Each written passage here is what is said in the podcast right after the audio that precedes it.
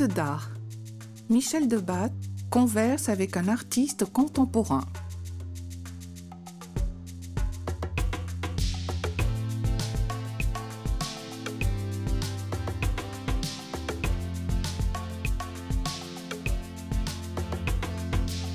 Acte 1. Qu'en est-il de la matérialité en photographie et en art contemporain? On se pose la question.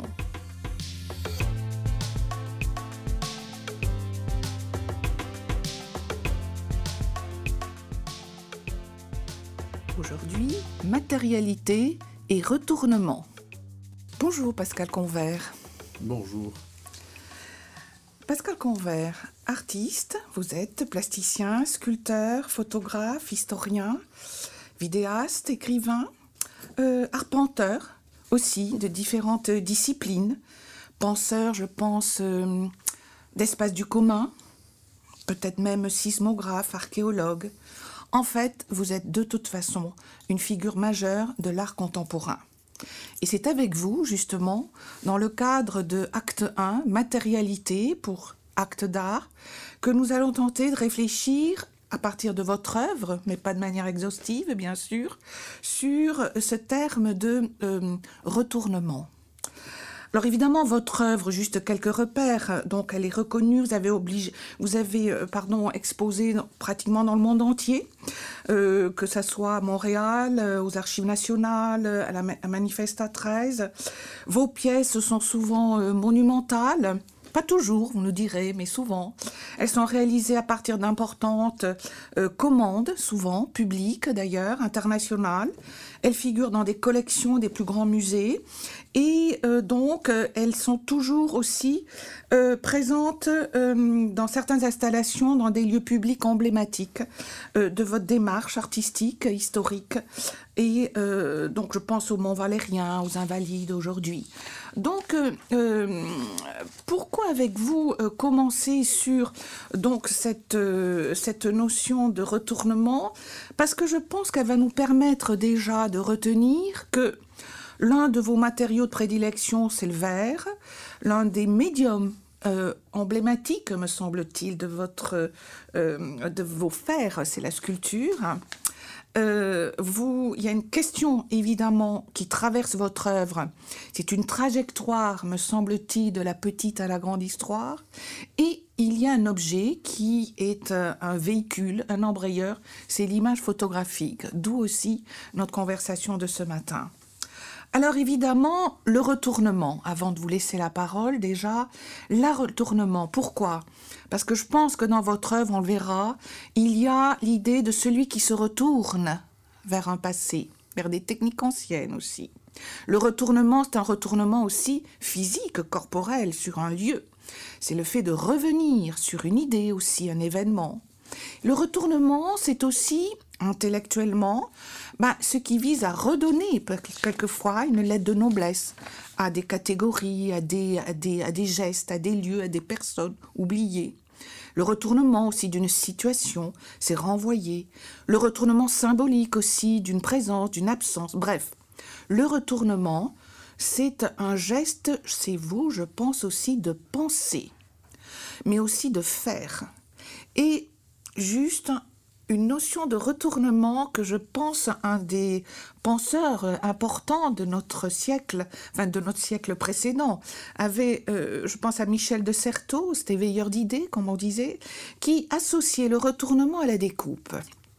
Et justement, cette association déjà première du retournement à la découpe, on le retrouve dans une, dans une très grande exposition que vous aviez faite au CAPC à Bordeaux en 92, il me semble, euh, suite à laquelle il y a un très bel ouvrage de quelqu'un qui depuis ne cessera de vous suivre, de vous accompagner. C'est Didier Huberman. Et dans cet ouvrage, c'était la demeure, la souche, euh, appartement de l'artiste. Donc il y avait là déjà des formes de retournement de vos pièces qui étaient là, ou la découpe la découpe au sens large était euh, déjà un geste de faire, un geste de penser. Est-ce que vous pourriez euh, nous en dire un peu plus ou euh, articuler là-dessus quelque chose de plus Donc, précis le- Mm. la question du retournement, de, se retourner, il peut y avoir quelque chose d'un peu passéiste dans cette, euh, cette attitude. En même temps, le, passé dure plus longtemps que le présent. Hein. Euh, et c'est vrai que formellement, cette question de la découpe donc, du, trait, du trait c'était en l'occurrence une silhouette d'une maison qui avait été détruite qui était gravé dans un verre noir. Euh, donc il y avait un côté stèle, évidemment, euh, très clair. Euh, cette question du trait, du dessin, a toujours été très présente dans, mon travail. Le dessin avait les deux, les deux orthographes, hein, le fait de dessiner, puis le dessin comme une forme de destin. Donc, le... est-ce que, les, est-ce que les deux choses sont liées? Est-ce que retournement et découpe sont liés Comment ils sont liés? Euh, en fait, sont liés par des principes de montage. Je crois que l'élément qui l'élément d'articulation, c'est justement comme dans une articulation, il faut à un moment donné euh, saisir les tendons, couper euh, ou remonter. Voilà, donc c'est des problématiques de montage qui sont liées à des problématiques d'image aussi, parce que le montage, dès qu'on parle de montage, on parle de montage cinématographique ou photographique. Donc le, le, travail de retournement tel que vous le, décrivez est lié à ça. Hein. C'est lié à un travail de montage, de montage visuel, puisque ce travail euh, sur, euh, sur cette euh, découpe de maison a été articulé avec un travail que j'ai fait sur des villas en déréliction, en ruine, sur une falaise sur la côte des Basques à Biarritz, où tout le travail était un travail d'archéologie, de retrouver, je dirais, euh, l'origine, euh, l'origine des plants, l'origine des plans de jardin. Euh, donc il y a toujours l'idée de tracer, de traits, et, en même temps évidemment de de retourner l'objet. C'est-à-dire que quand, quand, on parle se retourner, ça veut dire aussi, si vous voulez, que c'est une opération spatiale. On pense, on pense toujours par rapport au temps on se retourne dans le temps, mais en fait, on se retourne dans l'espace aussi. C'est-à-dire, euh, du coup, un objet qui peut paraître un objet archéologique ancien, si on le projette dans l'espace, ce que j'avais fait euh, après avoir euh, opéré une reconstruction en 3D de ces volumes, ça devenait comme des vaisseaux spatiaux. C'est-à-dire que le, retourner le temps, c'est l'imaginer à nouveau et d'imaginer euh, dans le passé, dans le futur. Donc, euh, euh, dans, dans, ce travail-là qui pouvait, pouvait avoir un côté peut-être nostalgique ou une espèce de romantisme des ruines, il y avait aussi la construction de vaisseaux spatiaux, on va dire, d'espace dans d'autres temporalités. Donc, découper, c'est découper le temps. et du coup, en fait, avoir la capacité de le projeter dans le passé ou le futur. Et alors justement, cette projection-là, elle est, peut-être que je me trompe, mais peut-être qu'elle est aidée aussi par l'utilisation de ce matériau du verre, parce que vous avez parlé de, montage, mais aussi de renversement. Moi, je pense à ces sculptures aussi, euh, euh, beaucoup de, votre pièce, évidemment, mais quand même ces sculptures de retournement au début, où il y avait donc euh, un, bras qui, qui travaillait dans, le, mur, et puis il y a eu tout un travail aussi de, de vases ou d'objets, où le verre, justement, est important parce que c'est un verre, c'est quelque chose qui a un potentiel justement de transformation.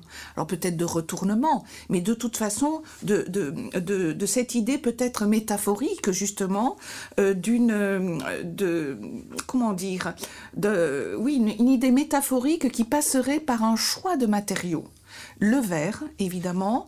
Donc je ne sais pas si euh, il appartient à euh, ce questionnement vraiment du retournement, où il vous y aide, où euh, il, il, porte aussi. Et il y a une autre chose aussi, me semble-t-il, qui est aussi, non pas une métaphore, mais un geste aussi de faire, c'est toute la déclinaison que vous faites dans quand même beaucoup de vos œuvres aussi, autour ou avec l'empreinte. L'empreinte, où il y a ce que vous venez d'aborder aussi, ce fait de pouvoir avoir une trace de vie. En même temps, on est dans une société qui, euh, qui euh, essaie de nous faire oublier tout ce qui est euh, justement la disparition. Et donc peut-être aussi cet acte dans l'empreinte qui est un acte de renversement, de retournement. Euh, alors évidemment, je, pense là à aussi euh, ce rapport que vous avez eu avec donc euh, l'empreinte, le renversement, le verre et cette série de, de, pièces que vous avez faites justement en allant rechercher et retourner les racines euh, sur les, champs de Verdun, par exemple, que vous avez retourné dans c'était des empreintes ou du moins inversées parce que vous les avez laquées, etc. Et donc euh, il y a, alors là vous allez me dire c'est pas du verre, mais en même temps euh, est-ce que, voilà, est-ce qu'il y a une identité autour de l'empreinte dans ces premiers travaux magnifiques d'ailleurs, de souches justement, qui sont des traces de vie, des traces de disparition, et dans des empreintes, mais pas simplement l'empreinte au sens physique du terme, une empreinte aussi euh, intellectuelle justement. Et là, il y a quelque chose du renversement peut-être. Euh, alors, euh, on, va prendre dans, la chronologie mhm. de, ce que vous avez dit, la question du verre. Euh, moi, dès l'origine, en fait, en fait, j'ai j'ai fait, parce que j'ai commencé mon travail artistique très jeune, j'ai fait beaucoup de peinture, qui était une peinture très très liquide et aquatique. Et à un moment, donc j'ai arrêté complètement la peinture, et ce qui est arrivé comme matériau immédiat, c'est le verre. Et j'ai eu la chance de, de, de, pouvoir euh, bénéficier de soutien logistique, euh, puisque j'avais une entreprise de Saint-Gobain, enfin une filiale de Saint-Gobain, euh, dans laquelle je pouvais travailler, et dont j'ai eu une perception de ce matériau sur des volumes extrêmement importants, de 3 à 6 mètres. Donc, dans des échelles architecturales, j'ai eu cette perception très tôt. ce qui fait que c'est une formation à l'espace considérable. Et quand, on est dans une usine de verre, il y a évidemment toute la question donc, du reflet, du retournement, puisque quand on marche entre les plaques de verre, le verre, c'est un, support, un matériau réfléchissant. Il y a aussi le son, hein, c'est-à-dire que dans, ces usines, le son, le son cristallin du verre est très très présent, très présent. Et euh, le, ce matériau-là est devenu en fait l'élément, je dirais, euh, euh, essentiel de mon travail. Enfin, je dirais qu'à 75%, les, les, pièces que je réalise sont réalisées euh, à partir du verre dans tous ses états, c'est-à-dire plan, euh, en volume, euh, en fusion. donc c'est réellement une pratique constante. Je travaille avec un maître verrier, Olivier Juteau et Catherine de, Noyel. ça fait 30 ans de compagnonnage presque pour, pour réaliser ces pièces. Donc le, dès, qu'on est sur la question du verre, vient la question du reflet. De toutes les façons, euh, vous le savez mieux que moi, hein, les, les, premières photographies sont sur des plaques en verre, donc il y a un rapport euh, à l'image, hein, le, verre en rapport euh, quasiment natif à l'image, puisqu'il génère l'image, il la porte. C'est un porteur de verre.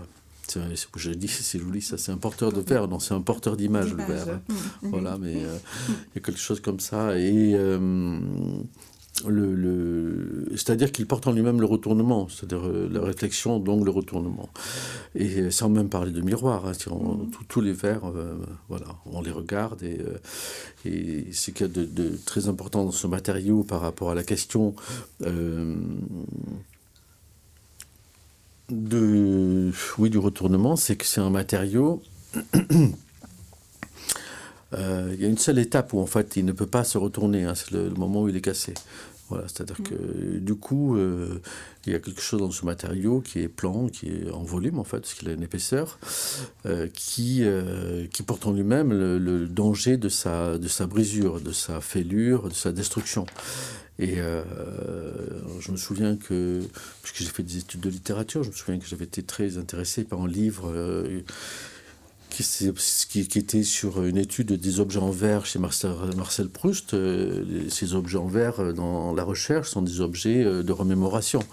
Hein, c'est-à-dire que ce sont des objets qui portent en fait le passé, mais aussi l'avenir. Hein, ce sont des objets de regard.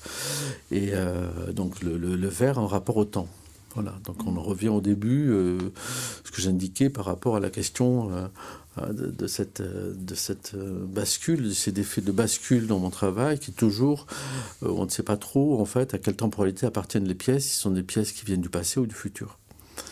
et dans ce cadre-là, les pièces que vous avez décrites, c'est-à-dire les empreintes, les empreintes qui sont des empreintes négatives, hein, c'est-à-dire pour expliquer, pour qu'on comprenne bien, ce sont des empreintes de mon propre corps dans, dans la majorité des cas.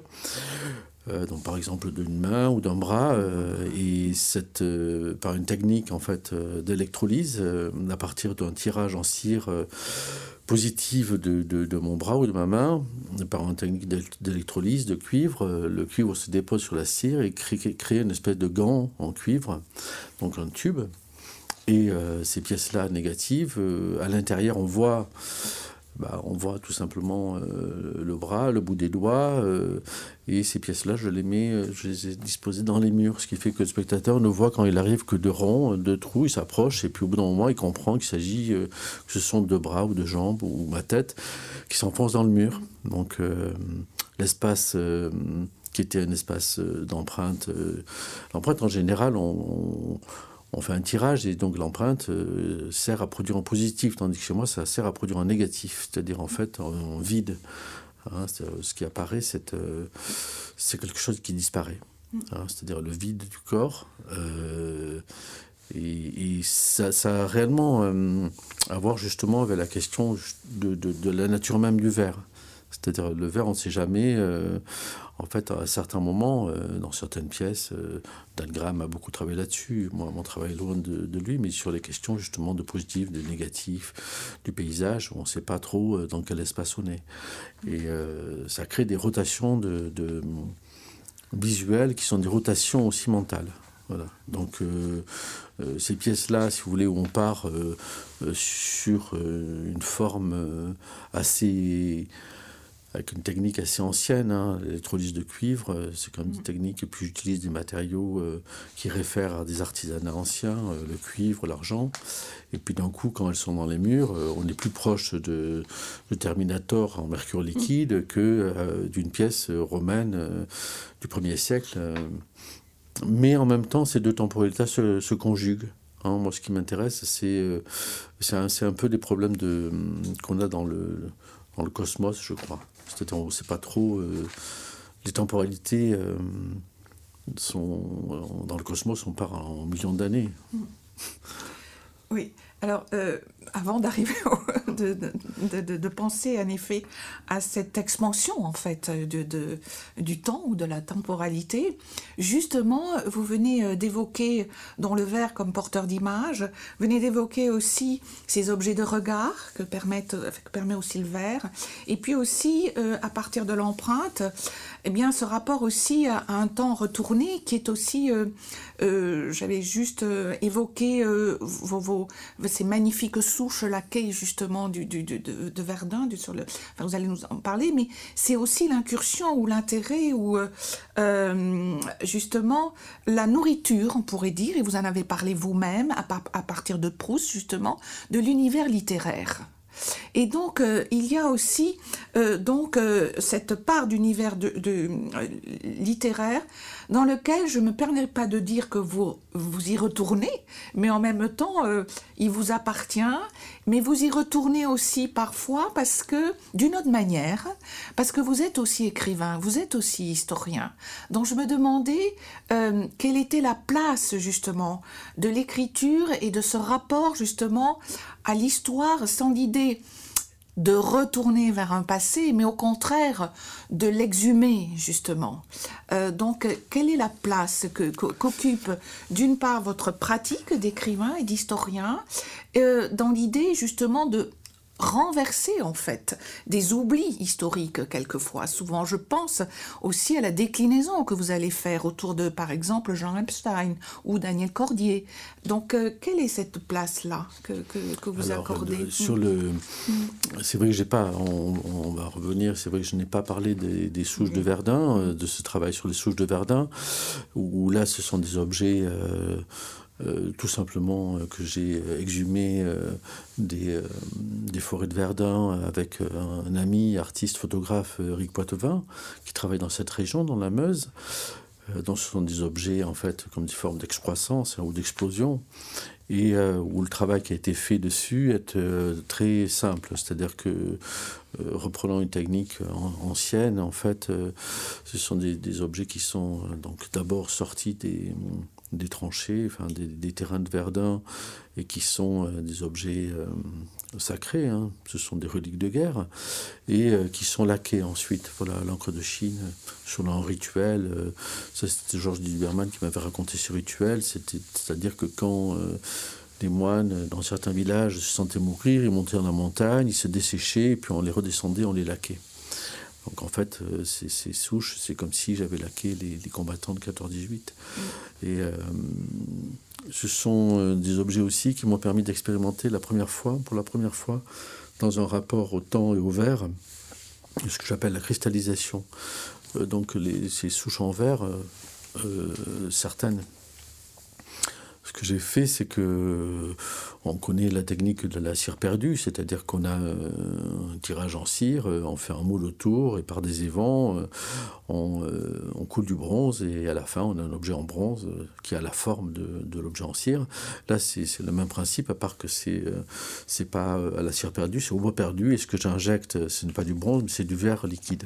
Voilà donc c'est assez proche d'ailleurs des des techniques de, qu'on voit au cinéma, justement, mm. euh, voilà, euh, dans Terminator, euh, l'image de, de, l'homme en mercure liquide. Donc en fait, le verre, en fait, brûle le bois, prend sa place dans la souche qui était en bois, devient en verre, mais c'est le même objet. Hein, c'est-à-dire c'est une transmutation. Voilà, donc, il y a ça, et ces éléments-là, donc pour en revenir à la question littéraire, mm. bon, c'est vrai que, puisque j'avais écrit un texte sur, sur ces souches de, de Verdun, liées à ceux de 14 hein, de Maurice Genevois. Alors la place de la littérature dans mon travail, elle est toujours extrêmement importante, de, de, de, fait, d'abord d'une tradition euh, familiale, puisque ma mère écrivait. Et deuxièmement, moi j'ai fait des études de, de littérature, j'ai pas fait des études d'art. La littérature a toujours été très très importante. Et quand je me suis évidemment orienté vers, euh, euh, vers les arts plastiques, enfin vers voilà, vers le champ de l'art. Euh, c'était euh, de manière plus, plus c'était très tôt. Hein. Moi, que je, faisais des expositions quand j'étais euh, à l'époque en, en DUG ou en licence, quoi. Donc, c'était très très tôt. Et j'ai fait un travail de mémoire en fait sur une exposition qui avait lieu à New York sur le narrative art, qui était une exposition à la galerie. je ne sais plus comment elle s'appelle cette galerie new-yorkaise. John, je ne sais plus, mais en tout cas, il y avait Boltanski, Sophie Kahl, euh, Paul Armangette. Euh, et donc, en fait, cette, cette génération-là qui avait intégré. Euh, il faut se rappeler de cette époque, hein, c'était la grande époque du structuralisme hein, mm. barthésien. Mm. et le texte, le récit, tout ça était extrêmement important. donc, moi, j'ai une formation de ce côté-là structuraliste. Et puis, j'avais mm. travaillé sur cette génération d'artistes, dont certains sont des amis, comme Christian Boltanski et où effectivement le, l'art français, enfin cette particularité dans l'art français de son rapport à la littérature et au texte. Voilà, ça c'est quelque chose d'assez singulier. Et euh, pour, pour, pour, ma part, enfin, c'est quelque chose qui a toujours été, euh, euh, la question de l'écriture est présente doublement. d'une part, c'est une pratique quasi quotidienne, et deuxièmement, si vous voulez, le, ça est devenu encore plus euh, dans la mesure où ça me permet de garder une forme de, de distance, alors c'est assez curieux ce que je veux dire par rapport au milieu de l'art, ah euh, dans ce qu'il est devenu, dans son aspect, je dirais, euh, ce qu'il est devenu dans à partir des années 80, c'est-à-dire quand même une forme, je dirais, assez loin de ce qu'on peut imaginer, c'est-à-dire la question de marché, des questions voilà, des choses qui ne m'intéressent pas tellement. Et donc, si vous voulez, la, pratique littéraire, euh, quand, quand, on, euh, quand on écrit, en fait, ça coûte rien. Hein, ça coûte zéro. Et en plus, c'est lié à cette, cette, volonté de distance, puisque je vis aussi loin de Paris. Hein, il y a une volonté de distance, d'écart d'écart. Et c'est aussi lié au fait que ben, je fais des, sculptures, comme vous l'avez dit, qui souvent euh, demandent des, techniques euh, très complexes et donc euh, assez onéreuses. Et que quand j'ai pas de sous, j'écris dans les mesures où ça coûte zéro. Mm. Ça coûte zéro d'écrire. Donc c'est une forme d'abstinence et de, de, de, de règles de vie.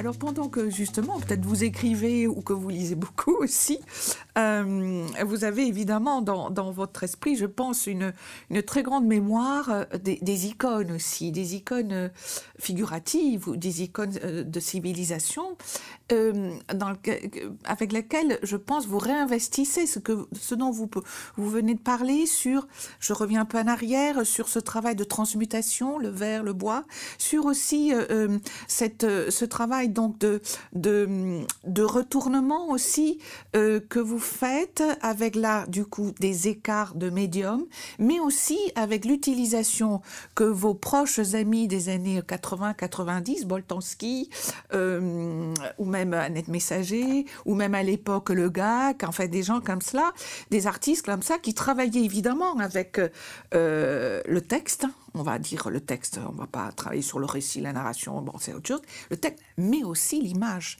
Et s'il y en a une qui quand même est très proche aussi de ce véhicule d'une pensée, de ce véhicule d'une mémoire des figures, de ce que j'appelle des icônes en fait, c'est quand même la photographie. Et vous avez donc ce, cet objet-là, euh, ce médium-là, je ne dis pas discipline, j'aime pas trop ce terme, mais ce médium que vous investissez aussi dans euh, son retournement de rendre visible, mais aussi de rendre invisible, et en même temps de retourner dans une autre sorte de visibilité, d'unicité quelquefois. Et je pense évidemment à toute cette série qui vous a fait, à mon avis, euh, vraiment reconnaître par un, beaucoup, un, grand public, parce que peut-être il y avait de la photo, mais il n'y avait pas que la photo, il y avait des icônes, mais il y avait de la photo qui venait de la presse, justement, vous voyez où je veux en venir, et, évidemment, il y avait tout un travail qui était fait déjà avec Warburg, avec Didier Berman, mais aussi avec Marie-Josée Bonzin ou autre, sur justement euh, c'est cette prégnance en fait de la représentation qui passe par l'image.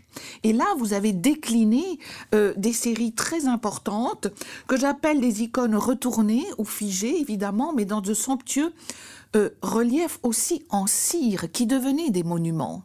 Donc vous avez cette voilà cette linéarité, je pourrais dire, de déclinaison à partir de l'image photographique, c'est-à-dire d'un objet qui appartient à l'histoire ou qui peut faire aussi que l'histoire advienne dans notre présent et dans notre avenir, et différemment aussi. celui, qui, a fait le lien de toutes les façons dans les études que j'ai pu faire celui qui a fait le lien, donc, avec aussi avec cette exposition euh, à la galerie John Gibson à New York, hein, donc avec les artistes que vous avez cités, Le Gag, Boltanski, euh, Jet, euh, je ne sais pas s'il y avait Annette, Sophie Kahl. bon, voilà, donc tous, ces gens-là, le, le, lien, c'est évidemment à cette époque-là la pensée de Roland Barthes, hein, puisque moi je faisais des études de littérature, donc La Chambre claire était un des livres, quoi qu'on que les critiques, euh, même s'il a été critiqué depuis, qui était un livre fondateur pour ma mm. génération, et euh, l'évolution de Roland Barthes, hein, c'est-à-dire en fait son évolution euh, depuis l'image, l'analyse des publicités, de la déesse, des spaghettis, mm. jusqu'évidemment au portrait de sa mère, hein, mm-hmm. ce glissement-là a ouvert, qu'on ne voit jamais bien sûr, et donc que a ouvert en fait pour moi l'autofiction. Hein, c'est Roland Barthes par Roland Barthes, mm. c'est lui qui ouvre l'autofiction qu'on va connaître après en littérature. Hein, c'est réellement lui la base. Et comme vous dites, c'est en fait, c'est construit à partir de l'image. C'est l'image est le moteur, hein, le moteur en fait de la narration. Donc l'embrayeur. Donc euh, ce qu'il y a de différent, si vous voulez, par rapport à cette génération euh, et mon travail, c'est que cette génération-là, euh, qui amène vers l'autofiction, ne, se soucie assez peu de l'histoire, de l'histoire dans le sens euh, de l'histoire euh, euh, des sociétés. Voilà, mm-hmm. on est plus dans le récit biographique, autobiographique, que dans les problématiques d'histoire et de politique. Mm. Donc le, le, le, changement qui se passe avec mon travail, mais avec d'autres, mm. hein, c'est effectivement l'arrivée, on va dire, du sociétal, du politique. et donc, quand je travaille sur des grandes icônes de presse, sur des conflits qui se passent de manière synchrone euh, à ma vie, c'est-à-dire euh, le conflit au Kosovo, euh, les années noires en Algérie, voilà, les intifadas, la deuxième intifada en Palestine, et que j'utilise des, icônes de presse, donc la bande de Bentala, la Pietà du Kosovo, puis la mort du petit Talal Abouramé à Gaza. Bon, là, si vous voulez, on, on est effectivement avec une base d'images, mais ces images-là, ont une double euh, appartenance, elles appartiennent à l'actualité, et ce qui m'intéresse évidemment dans la, dans lignée de la pensée de Georges Duberman, c'est qu'elles sont aussi des archéologies d'images, c'est-à-dire qu'elles portent des mm. images, ce sont des images qui portent d'autres images, parfois très lointaines. Voilà, donc c'est le, le, déplacement euh, qui s'est passé dans mon travail et qui fait que peut-être qu'il est un peu singulier, euh, c'est que le, Là où euh, ce qui va dominer, on va dire, c'est la fin de l'histoire donc l'autofiction. Hein, il faut bien comprendre que les deux éléments, l'autofiction, c'est-à-dire euh, les questions biographiques et puis euh, la question de la fin de l'histoire, donc euh, à partir de, des années 80, la fin des années 80, hein, euh, s'articule. Hein, C'est-à-dire que si à la fin de l'histoire, en fait, il n'y a plus que l'histoire personnelle. Tandis que moi, au contraire, à ce moment-là, ce qui se passe, c'est que toute la trajectoire qui était une trajectoire plutôt biographique, on va dire, devient une trajectoire politique. Et donc, en fait, devient une trajectoire qui réfléchit aux images de l'actualité, qui en fait la critique, qui en fait euh, le, même l'analyse euh, et qui les projette euh, dans des matériaux par contre très anciens, c'est toujours cette question dialectique, hein, donc conflictuelle, mm. d'images d'hyperactualité, mais qui ressemblent à des images très anciennes et qui sont retranscrites après en volume et en négatif en plus, euh, et à l'échelle 1, donc euh, des petites images de presse qui deviennent monumentales. Hein. La, la du Kosovo, elle pèse 2 tonnes, 2 tonnes de cire. Ce sont des bas-reliefs négatifs. Hein. donc, euh, donc, mais en cire, hein, c'est-à-dire en cire, si on passe d'une photo sur papier glacé à quelque chose qui vient de, de la chair, puisque cire, c'est cera en italien. donc une espèce de matérialité de l'image, d'icônes, de monuments. En fait, ça devient des monuments et euh, simplement ce sont des monuments négatifs. Voilà, c'est-à-dire que euh, ils n'ont pas de socle, ils sont eux-mêmes le socle. Oui. Alors justement, bon, on a, déjà abordé cette notion de monument. Pour rester dans, ce que vous venez de, de, rappeler aussi à propos de la photographie, de votre travail avec, euh, avec, avec, on va dire, ou à partir de, dans deux techniques anciennes, on revient déjà, euh, il y a de cette matérialité, de, de, de ce toucher, moi je, dirais presque un toucher en fait, il y a euh, là une des dernières euh, pas c'est pas une dernière pièce parce qu'en fait c'est issu d'une commande que vous avez eue déjà il y a quelques années à propos évidemment euh, d'autres, euh, d'autres, euh, comment dire, d'autres lieux qui portent des disparitions, d'autres lieux qui portent justement ce politique. Vous parlez de la trajectoire politique qui vous a distingué justement d'une trajectoire, enfin, d'un, socle autobiographique, presque biographique. Donc, et là, ce rapport aux politiques, ce rapport aux, aux techniques anciennes, mais aussi aux techniques les plus les plus, euh, les plus virtuoses dans le champ de la nouvelle technologie. Je pense évidemment à ces panoramas à ce panoramique. Euh, donc, nous avons vu là, cette année, que ce soit à Guimet, que ce soit euh, au Louvre-Lens, justement, sur euh, ces sites, donc des falaises de Bamiyan, évidemment, avec la destruction des Bouddhas en 2001, à peu près à la même époque que les tours d'ailleurs new-yorkaises. Et donc, là, il y a aussi quelque chose qui appartient à ce que j'ai appelé, moi, des bas-reliefs visuels, mais aussi des touchés photographiques. Parce que quand on s'approche de ces grands panoramas, vous allez dire évidemment quelques mots, euh, il y a paradoxalement dans quelque chose qui appartient au toucher hein, du visuel, vraiment. il y a quelque chose qui fait que ça va presque nous appartenir. Ces niches euh, qui ont été, même un peu avant d'ailleurs, euh, les talibans, mais qui ont été euh, justement coupées de leurs habitants, de ces sculptures. Il y a dans votre... Alors on ne va pas parler vraiment de technique, mais quand même, il y a ce retournement vers des technique ancienne, vous, allez, vous la photogrammétrie, qui est une technique qui est utilisée pour faire des relevés, justement, depuis la naissance pratiquement de la, de la photographie. Et en même temps, vous allez euh, aussi obtenir des milliers d'images avec tout un système algorithmique, enfin très complexe. On ne va pas en parler forcément euh, maintenant. Mais euh, ce, justement cette trajectoire politique, ce retournement vers une image photographique qui devient un toucher, alors que vous venez de parler du toucher avec la cire justement, euh, ce retournement de l'usage dans des techniques photo pour cette œuvre magistrale que qui est presque aussi un peu un genre de...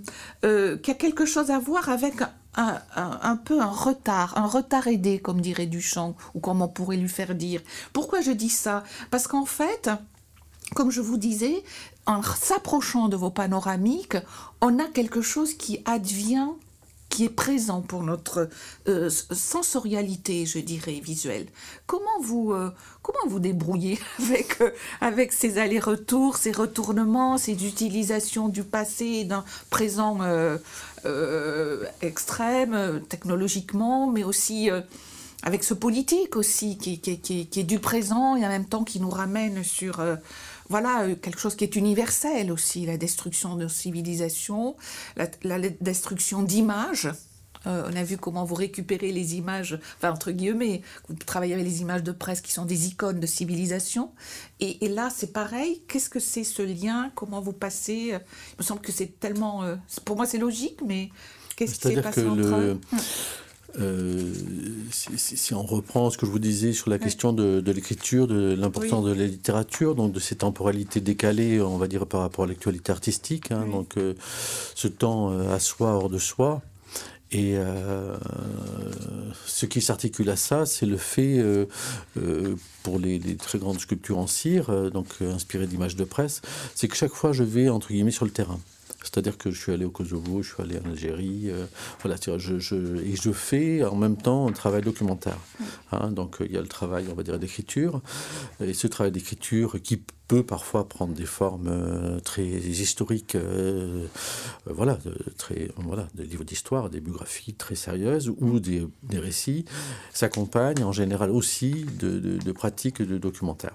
Donc euh, il y a un travail où je suis obligé d'aller voir les gens. Je ne peux pas, euh, si je n'ai pas un rapport, euh, entre guillemets, à cette réalité-là, ça m'est très compliqué de, de, de, me sentir autorisé à à produire des œuvres d'art à partir de, ces souffrances, de, ces images. Euh. Donc il y a, c'est vrai que c'est assez complexe. Hein. Ce sont des articulations de temporalité qui permettent justement, pour reprendre votre terme, en fait, de chaque fois pouvoir se retourner. Alors dans quel mm. sens, ça je ne mm. sais pas, mais en tout cas chaque fois se retourner euh, et regarder qu'est-ce que qu'est-ce qui se dessine, quel est le, le, destin qui se dessine dans l'œuvre. Et, cette euh, cette, ce, contact, ce que vous décrivez par rapport aux œuvres, c'est-à-dire euh, que les gens veulent toucher, hein, c'est-à-dire mm. que c'est très frappant. Euh, dans les musées, les gens sont obligés, les, conservateurs sont obligés de mettre des gardiens parce qu'en fait, les gens veulent toucher les œuvres.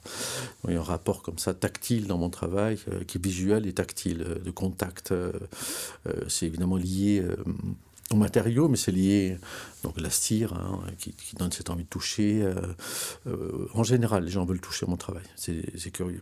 Et euh, l'autre aspect, si vous voulez, visuellement, c'est entre, par exemple, les, les pièces donc en sculpture, en cire négative, donc qui deviennent des trous. On va les retrouver sur la falaise de Bamiyan, hein, c'est-à-dire les grottes, ces 750 grottes ornées euh, qui, qui, font une frise sur la falaise de Bamiyan et qui entourent les deux grands Bouddhas qui ont été détruits par les talibans, euh, sont des, des, des lieux qui, euh, qui happent en fait le regard et qui nous font rentrer euh, dans le, cœur de la falaise. Hein. C'est-à-dire, c'est, il n'y a rien de plus puissant qu'un, trou. Hein. C'est-à-dire qu'en fait, on rentre dedans. C'est comme pour moi les, les, les, les, pièces de mon corps en négatif. Euh, c'est-à-dire, en fait, on, traverse euh, la paroi. Hein. Il y, a un film que j'ai souvent cité, hein, euh, c'est La légende de la forteresse de Souram de, de, de Parajanov. c'est-à-dire que pour faire tenir en mur, il faut. c'est une forteresse qui s'écroule, et pour faire tenir en mur, en fait, il faut emmurer un cavalier, cavalier vivant dans le, dans le mur.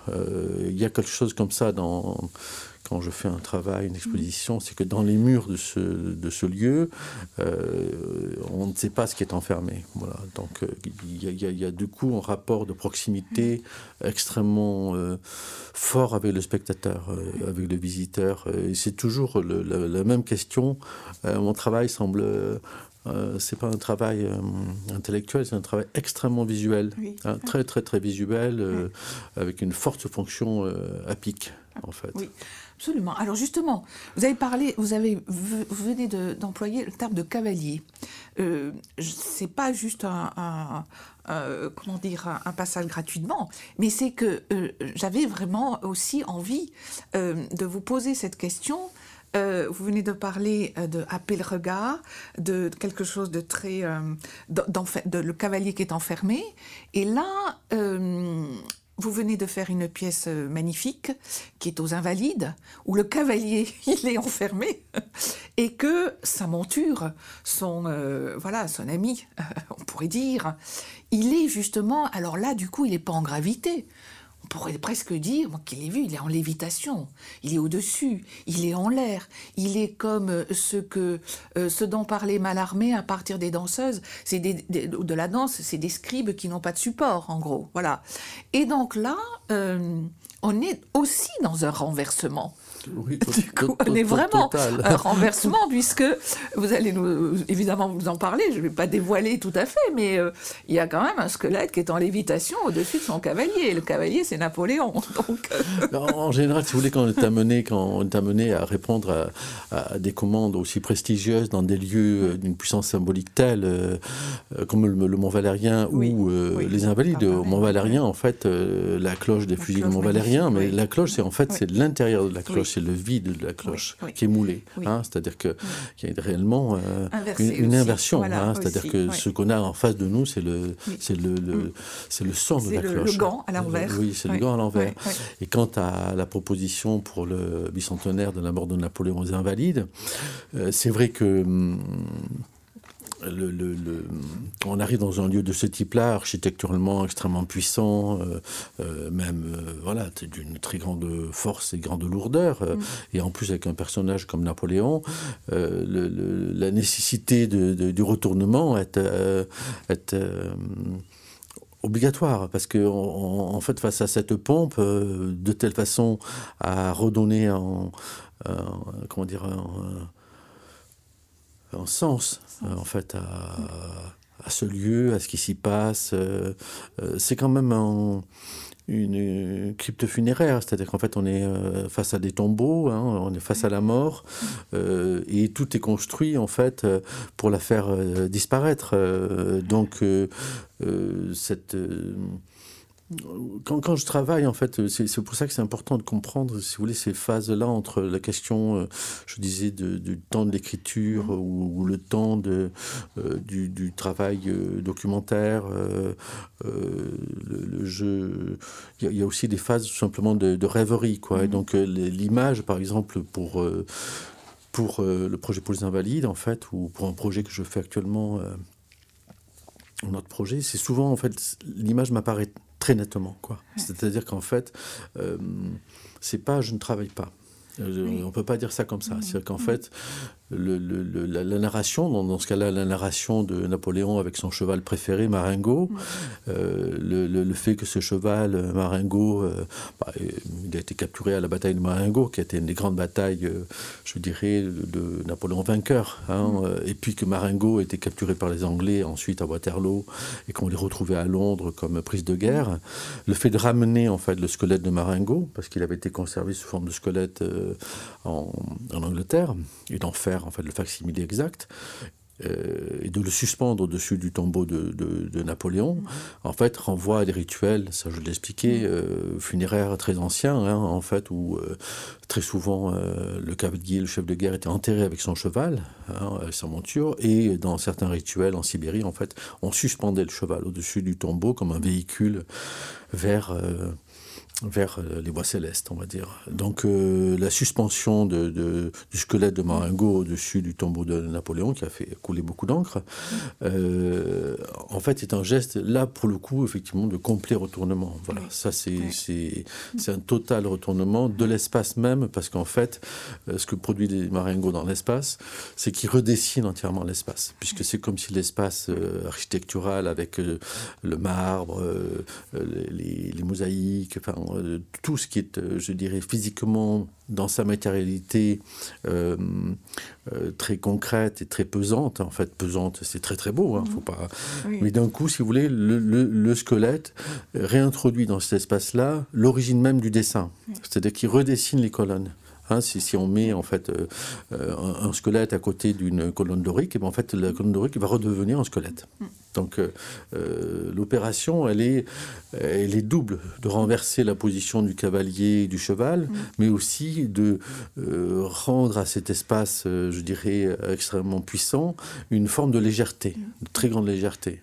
Et, dans cette légèreté, ce que ce que les détracteurs n'ont pas voulu voir, hein, c'est une forme aussi de, rédemption. Mm. Hein. C'est-à-dire que, je dirais, euh, pour qu'il y ait une rédemption, il faut que les choses s'élèvent un peu. Si elles sont trop lourdes, elles tombent.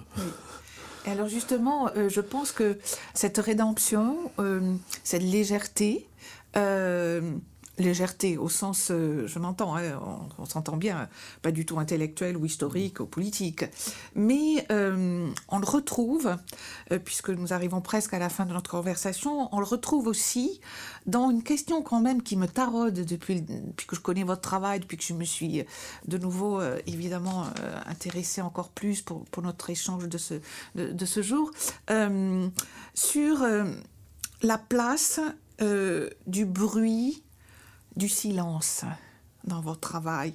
Et alors là, je fais un retournement quand même aussi, puisqu'on a commencé avec une de vos pièces de 80, une grande pièce inaugurale, euh, une grande exposition et un ouvrage de 90-92. On a commencé par là, presque en, finissant presque malheureusement notre conversation, mais après la quand même, on aura deux minutes pour que je vous pose une petite question à la fin, mais déjà là, du coup, euh, avec ces premières euh, pièces qui aussi étaient dans votre exposition de 92, les polysomnographies justement, où il y avait donc ce bruit du silence, mais jusqu'à aujourd'hui, euh, ou jusqu'à hier, jusqu'à l'été 21, vous avez aussi une très grande exposition, presque monographique, je ne sais pas si je me trompe, euh, dans ce fameux festival de, Chaumont-sur-Loire, justement, vous avez eu vraiment une, très très grande pièce, notamment qui s'appelait euh, Chambre intérieure, justement, où on retrouve ce que vous nous avez aussi expliqué hein, euh, sur, les, sur les souches, justement, sur cette vitrification d'une bibliothèque, d'un lit d'enfant. Bon. Et là, je me demandais si, du coup, on avait là une sensation aussi très physique devant vos œuvres, là ce sont des sculptures ou des pièces sculpturales on pourrait dire, de ce bruit de silence, mais aussi de ce qui, euh, de ce que euh, ce, grand aussi philosophe et logicien du langage, euh, Ludwig Wittgenstein, a, parlé du dire muet, du dire muet. C'est-à-dire que vous travaillez avec des objets notamment ou des, références politiques qui font quelquefois des polémiques aussi. et en même temps, il y a une puissance de ce bruit de, silence. Alors je ne sais plus qui s'en est euh, emparé de cette expression. C'est peut-être Didier Berman, je ne me souviens plus. Mais le dire remuer, ça c'est Wittgenstein, j'ai vérifié. Et je crois que c'est quelque chose aussi qui appartient à un retournement devant vos travaux qui sont devant vos pièces, devant lesquelles on est dans un toucher, dans une appelée presque. On a envie d'hurler ou de crier d'une certaine manière, quelquefois les images aussi que vous nous montrez devant des photos, et en même temps, on est euh, gonflé de, de, cette, de ce poids justement du silence. Donc je, je, crois, que euh, oui, mais ça me semble très juste. De mm. toutes les façons, justement, le, la cloche du Mont Valérien, c'est le moulage du silence ou du son, on ne sait pas. Et après, euh, euh, le lien, je pense, si vous voulez, à ce que vous dites, euh, c'est vrai qu'à Chaumont-sur-Loire, il y a un ensemble de pièces très importantes. Ah Donc, puisqu'il y a cette bibliothèque cristallisée, hein, qui sont ces centaines de livres qui sont devenus en verre, qui ont été transmutés en verre. Mm. Il y, a, la chambre intérieure qui est une chambre d'enfant avec un mm. lit d'enfant euh, ou euh, en fer forgé, mais où tout le fer forgé est en verre. Euh, il n'y a aucune armature, donc mm. on dirait que c'est suspendu, ah oui, comme dans un film, d'une certaine manière, comme s'il y avait un trucage dans un film. Et euh, cette question de... Euh, je, je, crois que ce qui m'intéresse euh, quand je travaille sur des objets de ce type, et c'est bien que vous fassiez le lien avec le sommeil, les, les pièces que j'ai faites à partir de mon sommeil, cette, cette grande chambre où on voit le relevé de mon sommeil, les polysomnographies qui sont dessinées à la main hein, sur une toile de lin, comme en fait si on faisait un tissu, comme à l'époque égyptienne, hein, pour... Mm pour embaumer euh, un corps. Euh, je, crois que ce qui me part à ce moment-là, dans ce travail-là, si vous voulez, c'est quand on passe du récit à la poésie. C'est-à-dire que les, moi, j'ai comme euh, livre de chevet Mal d'Aurore, hein, donc Le Tréamont, Nerval, Malarmé, c'est-à-dire le, la poésie est absolument décisive, mm. je dirais, euh, dans, euh, dans la levée de l'image. Voilà, c'est-à-dire mm. qu'il y a un lien profond. Euh, d'une certaine manière, il y a un lien profond entre la levée de l'image, même en termes photographiques, et puis la poésie. Les très grands photographes sont des poètes. Alors justement, peut-être pour euh, finir euh, avec des points de suspension, malheureusement, euh, cher Pascal Convert, vous venez d'aborder la poésie, enfin on l'avait déjà abordé, mais vous allez de citer Mallarmé, les chants de Maldoror. Et alors, en, finissant un peu ce, petit script que, je vous ai proposé aujourd'hui, j'avais envie de vous demander comment, comment en fait euh, Beckett pourrait aussi vous intéresser Je pense notamment à bon, fabuleux Beckett. J'imagine que euh, vous, aussi vous l'abordez d'une manière ou d'une autre, mais dans le cas au pire que j'ai relu, il parle du retour est encore. Le retour est encore. Il dit pas le, évidemment, ce serait pas du Beckett. Retour est encore. Et je me demandais, et peut-être qu'on conclura ici, est-ce que l'œuvre de Pascal Convert pourrait en être une autre forme de ce retour est encore? On va laisser euh, voir comment ça, ça sonne. On va laisser voir vos prochaines œuvres que nous attendons avec impatience. En tout cas, je vous remercie infiniment, Pascal Convert. Merci à vous.